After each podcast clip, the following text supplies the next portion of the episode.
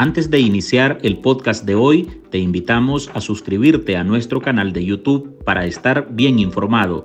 youtube.com pleca artículo 66 NICA. Suscríbete y activa todas las notificaciones. Era el último bastión de lucha por derribar, quizá el más difícil para los encapuchados armados de Daniel Ortega y Rosario Murillo. La ciudad de Masaya se había atrincherado por todos los costados y el mando lo tenían los grupos de manifestantes que defendían con morteros sus barricadas de los ataques de paramilitares y policías.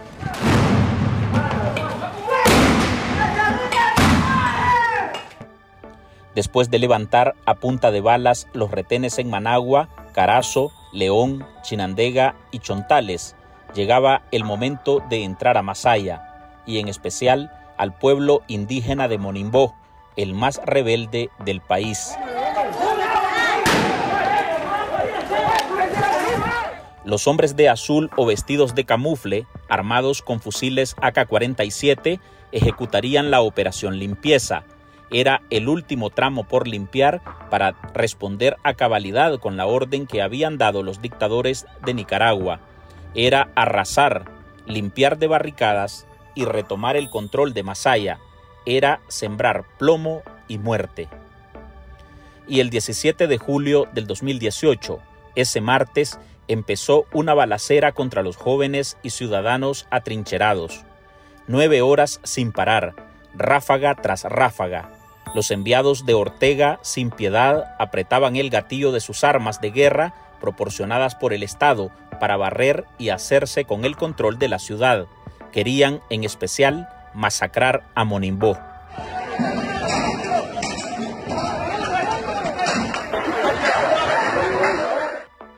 Eso que escuchan fue parte de la balacera que dejó una reguera de muertos.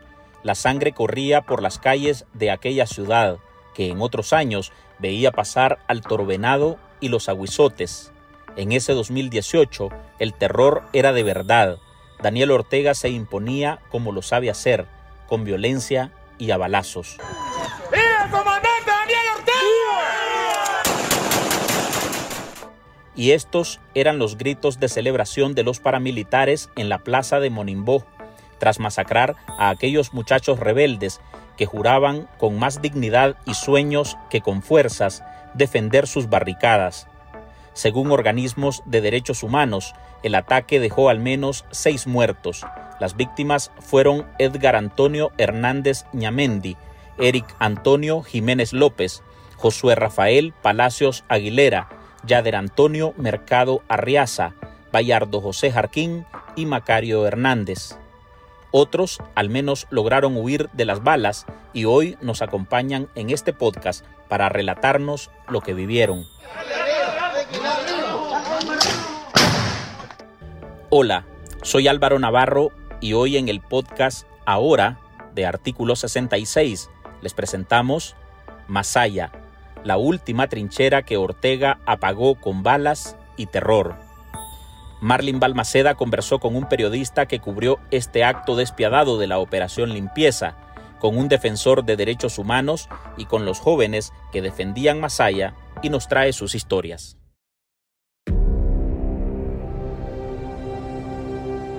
Luchando por nuestros hijos para que sean libres.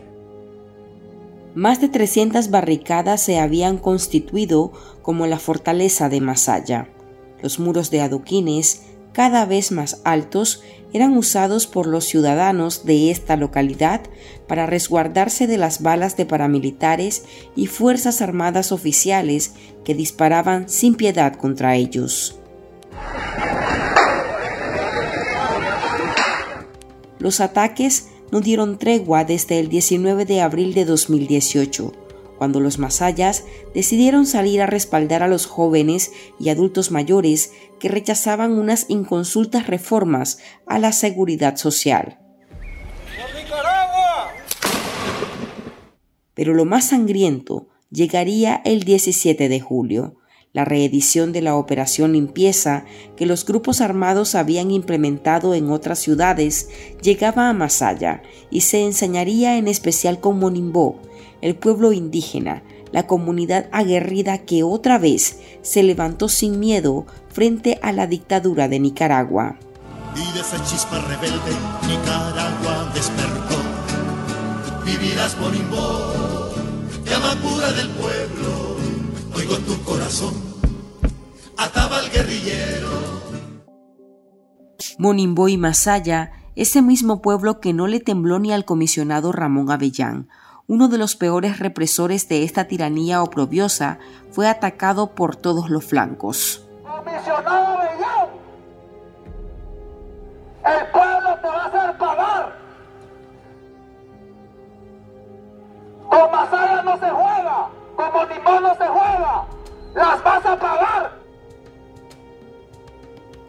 escatimaron en balas y según el mayor en retiro del ejército Roberto Samcam, las principales entradas que conducen al barrio indígena fueron levantadas a punta de armamento militar como AK-47, M24, fusiles Catatumbo, AK-103, lanzagranadas M79, fusiles Dragunov, lanzacohetes RPG-7, ametralladoras PKM, ametralladoras RPK.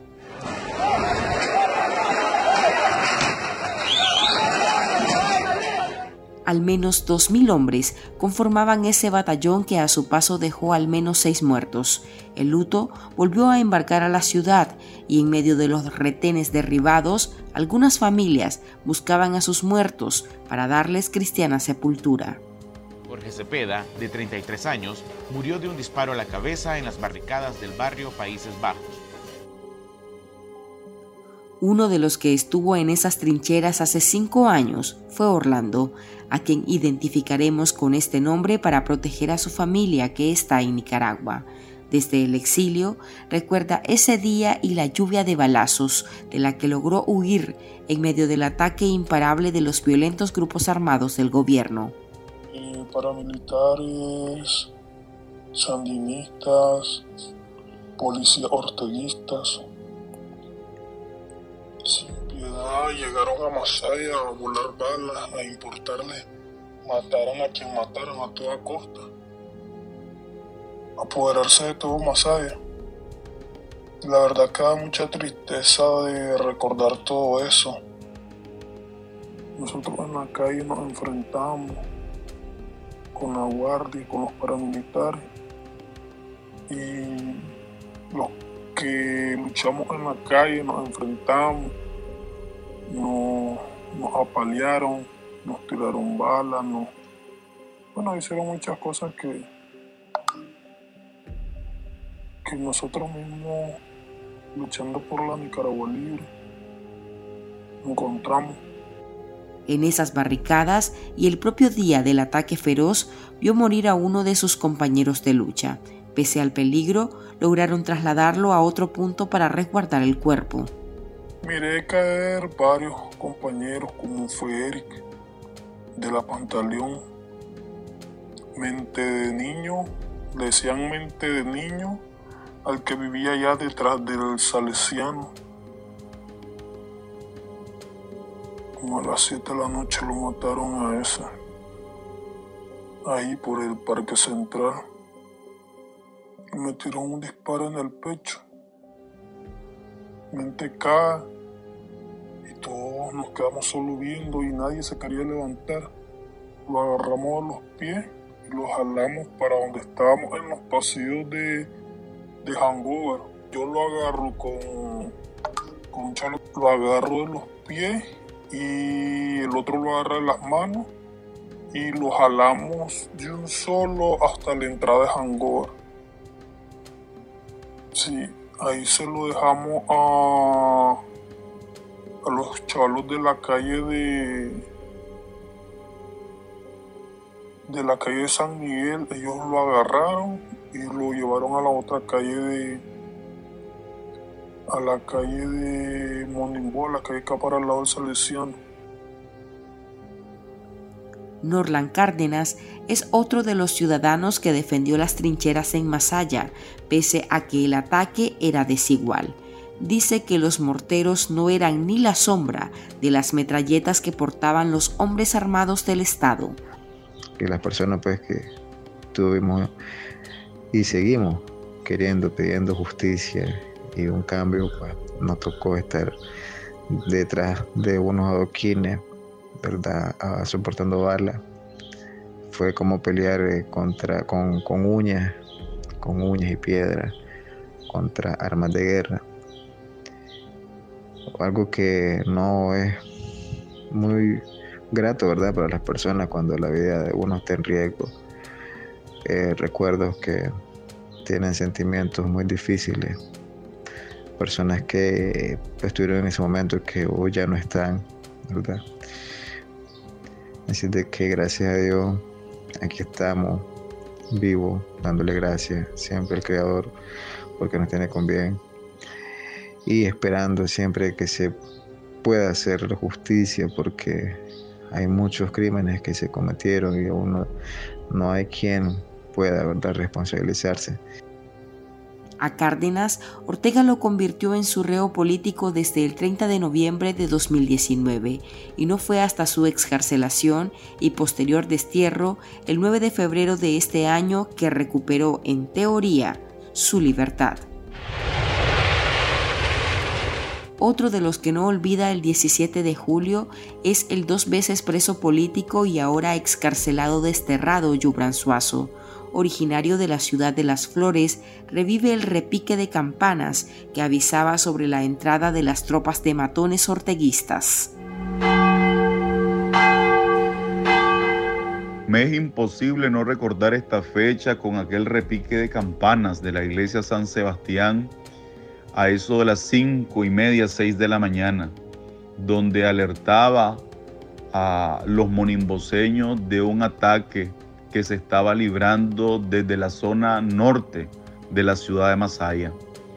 Era el plan limpieza, la segunda parte del plan limpieza, porque tenemos que recordar que eh, en Masaya se llevó en dos etapas. La primera, que fue cuando asesinan a Marcelo Mayorga, el 18 de junio y logran botar todas las barricadas que se encontraban eh, desde la carretera Masaya, pasando por Ticuanté, Penindirí, eh, la entrada de Masaya, el barrio San Carlos, las Pérez Ponce y todos los barrios que conllevaban hasta llegar al centro de nuestra ciudad. Y ya posteriormente, la segunda etapa, que es cuando ya pretenden eh, no dejar la mínima muestra de resistencia de ese heroico Monimbó es en una fecha como hoy, eh, que con gran valor, determinación, coraje y gallardía, estos patriotas, estos monimboseños, eh, se rifaron a defender las barricadas desde la esquina de Ondiolinto Valle, una esquina emblemática de nuestra ciudad por el paso de la historia y que continuó esa resistencia desde las 6 de la mañana hasta horas de la noche de ese mismo día. En la operación limpieza, la misión de los armados también era capturar a los líderes de las protestas, que según el régimen se constituían como los cabecillas de la rebelión. Yubran remarca que Masaya fue uno de los bastiones de lucha en los que el gobierno descargó todo su odio. Ya el 19 de junio de 2018, las fuerzas orteguistas asesinaron a Marcelo Mayorga, un hombre de 40 años que se defendía con una tiradora.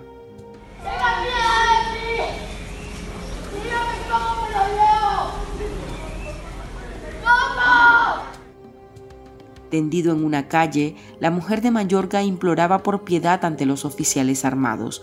Solo quería retirar el cuerpo de su marido, pero la barrera de antimotines se lo impedía, mientras los plomazos se estrellaban en las paredes de las casas vecinas.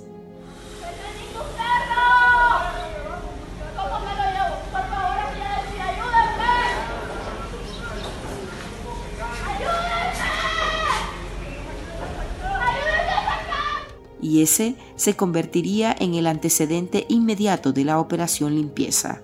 Un momento, vamos a hacer una pausa y al regresar hablamos con Noel Pérez Miranda, nuestro periodista de Artículo 66 que cubrió en vivo aquella masacre. En artículo 66, un equipo de periodistas hemos asumido el desafío de seguir informando sobre Nicaragua pese a la persecución, las amenazas, el exilio y el bloqueo impuesto contra la prensa libre. Mantener esta trinchera en defensa de las libertades públicas de todos los nicaragüenses es un compromiso que hemos asumido porque Nicaragua nos necesita. El desafío de financiar el periodismo que hacemos sigue vigente y siempre podés ayudarnos con una donación para garantizar la sostenibilidad de nuestra cobertura noticiosa, de las investigaciones que realizamos o la producción de este podcast. Tu contribución ayuda a mantener viva la llama de la libertad. No nos dejes solos. Unite a nuestro programa en artículo66.com pleca donar y contribuí con lo que te sea posible. Toda ayuda, sin importar el monto, es infinitamente vital para nosotros. Recordá artículo66.com pleca donar. Muchas gracias.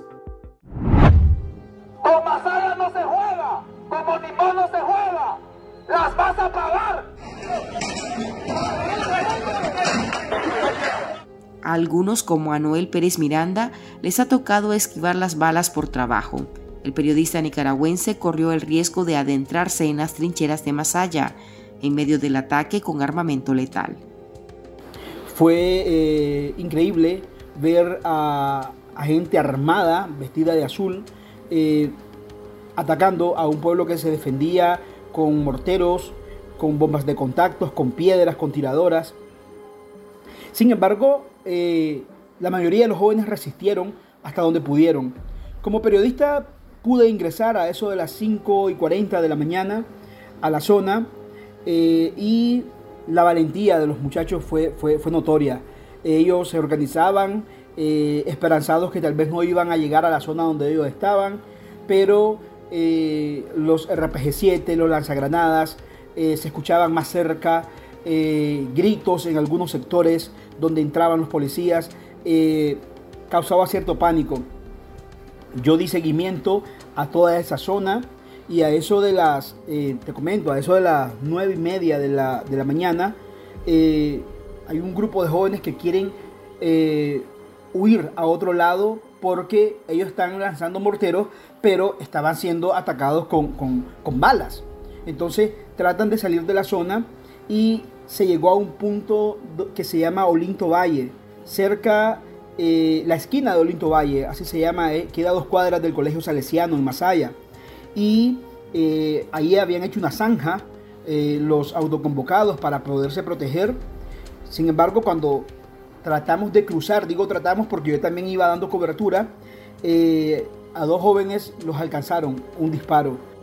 Me voy a acercar un poco para llevar mejores imágenes que evidencian este acto cruel e inhumano. Le tocó ver morir a atrincherados y fue testigo de la violencia. No se lo contaron, con su celular lo transmitió en vivo y hoy, aún con incertidumbre, cuenta cómo se salvó de la balacera. Para mí es un milagro de Dios estar vivo porque ese día eran lluvia de balas, eh, ver cómo eh, se destruían los adoquines con el RGPG-7, eso fue, fue espantoso, fue espantoso, pero eh, la valentía de, estos jóvenes, porque la mayoría eran jóvenes, fue increíble, fue increíble la resistencia de todo ese pueblo de Monimbó. Y, como periodista, bueno, lo único que queda es eh, contar y seguir informando sobre lo que ha sucedido y sucede en Nicaragua. ¿Qué me atemorizó? Eh, era ser impactado de una bala, porque ya había visto caer a, dos muchachos. Eh, hace, hacía unos dos días atrás había visto a, un señor que cerca de San Miguel le habían impactado una, una, una bala en el pecho y había muerto al instante. Entonces eh, estaba eso, pues que en qué momento te, iba a impactar una bala o si ibas a llegar vivo a tu casa. Eh, era ese temor, pero a la vez estaba esa adrenalina de, informar y de estar consciente de que yo no andaba, eh, yo no andaba haciendo proselitismo, no andaba haciendo activismo político, andaba informando. Se resguardó en una vivienda aledaña. Noel rememora que después del ataque no todo había acabado. La cacería de brujas continuaba y la señal era detener a los líderes. Los familiares de ellos sufrieron la violencia de los grupos de choque. Lo increíble de ese día fue el anochecer. El anochecer, Marlin, eh, yo creo que para las personas que, fueron torturadas ese día, fue, eh, quedará en, su, en sus recuerdos más dolorosos. Eh, los gritos en las noches que llegaban a sacar a, los, a los opositores, a los autoconvocados, a una señora que, le rayaron sus piernas con, un bisturí hasta que dijera dónde estaba su esposo, eh, a un señor que vende caramelos, le, le, desbarataron la puerta de su casa buscando, buscando eh, opositores. Fue increíble, los testimonios son demasiado. Ortega sabía que Masaya era territorio perdido para él. El rechazo hacia su persona, su familia y su gobierno quedó demostrado en su intento frustrado de llegar a Masaya, al llamado repliegue táctico, una conmemoración sandinista que revive uno de los eventos guerrilleros estratégicos de 1978, cuando los insurgentes del FSLN se replegaron de la Guardia Somocista. En el 2018, Ortega recibió una de las primeras muestras del repudio. Los masayas le cerraron las puertas y el tirano apenas pudo llegar a su cuartel policial, donde lo recibieron sus policías y un grupo reducido de fanáticos porque sabíamos lo que significaba utilizar las armas que tiene la policía aquí y empezar a disparar para defenderse. Que eso lo hace cualquier policía en el mundo. Hasta aquí llegamos con esta edición de nuestro podcast ahora de este lunes. Este episodio lo dirigió Marlin Balmaceda con la colaboración en producción del periodista Noel Pérez Miranda. Recuerde que usted puede sumarse a este programa a través de nuestra línea de donaciones para que podamos seguir ejerciendo el periodismo libre y defendiendo las libertades públicas. Deje su contribución en www.articulo66.com pleca donar. Soy Álvaro Navarro, gracias por escucharnos.